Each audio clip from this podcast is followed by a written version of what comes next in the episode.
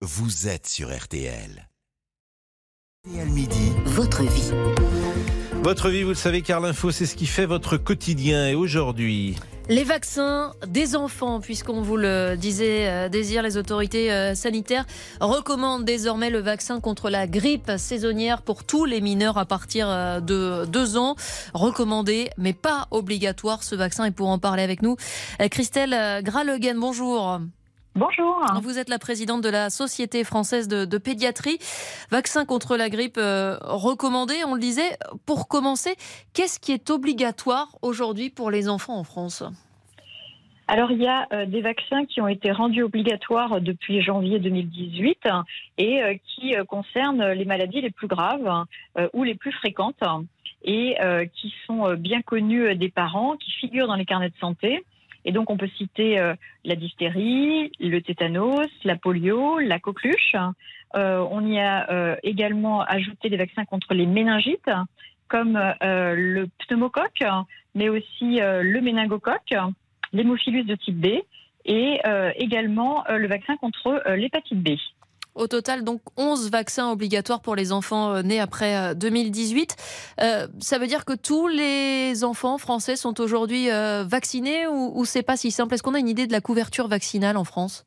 Alors tout à fait, puisque euh, depuis 2018, euh, on a pu euh, observer une amélioration très spectaculaire hein, euh, de la couverture vaccinale des enfants, avec euh, une, concertation citoyenne à l'époque qui euh, s'était prononcée en faveur d'une obligation vaccinale hein, pour pouvoir faire bénéficier euh, les enfants euh, de la protection des vaccins, mais aussi de la protection du groupe, hein, puisqu'on sait bien que euh, quand un groupe est, est protégé, eh bien les virus et les bactéries circulent moins. Donc euh, cette obligation vaccinale a été un véritable succès. depuis le Covid et les polémiques sur les vaccins, est-ce que vous constatez une défiance plus forte?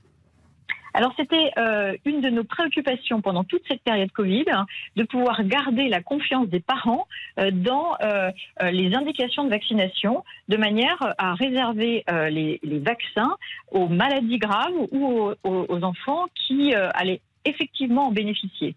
Et donc c'est quelque chose qui nous a tenu à cœur hein, que de pouvoir garder cette relation de confiance avec les parents et euh, pouvoir euh, de ce fait continuer à, à- à faire bénéficier euh, tous nos enfants J'entends bien, mais plus de défiance ou pas? Alors pas, pas, pas, en tout cas moi au quotidien, c'est pas ce que je ressens. Euh, il faut pouvoir euh, argumenter, expliquer euh, de manière rationnelle pourquoi est-ce que un, un nouveau vaccin, là vous évoquez la grippe, mais il y a eu aussi le méningocoque B, le rotavirus. Pourquoi ces nouveaux vaccins sont vraiment des plus pour les enfants?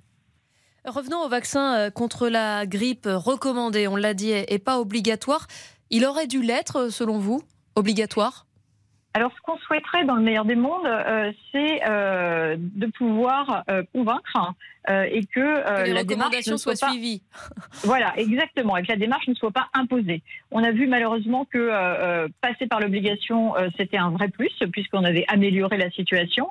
Ce qu'on souhaiterait, c'est que pour les nouveaux vaccins qui apparaissent hein, et les nouvelles recommandations, eh bien, on puisse convaincre les parents, ce qui est toujours plus satisfaisant que d'imposer. Qu'est-ce qui fait qu'on le recommande aujourd'hui, euh, alors que ce n'était pas le cas avant Qu'est-ce qui a changé dans la situation sanitaire du pays? Alors, euh, les connaissances évoluent, hein, euh, les produits aussi parfois, les modes d'administration peuvent évoluer. Euh, pour la grippe, on sait que certains peuvent s'administrer par voie nasale, d'autres par voie injectable. Et on, a aussi des connaissances sur l'épidémiologie, sur la circulation du virus, hein, qui sont plus précises. Et en matière de grippe, eh bien, on a aujourd'hui des éléments qui permettent d'attester que euh, ce virus, euh, non seulement il peut rendre malade, mais il peut faire aussi le lit de surinfection bactérienne Mhm. et euh, générer euh, un- un- une consommation en soins qui est très importante.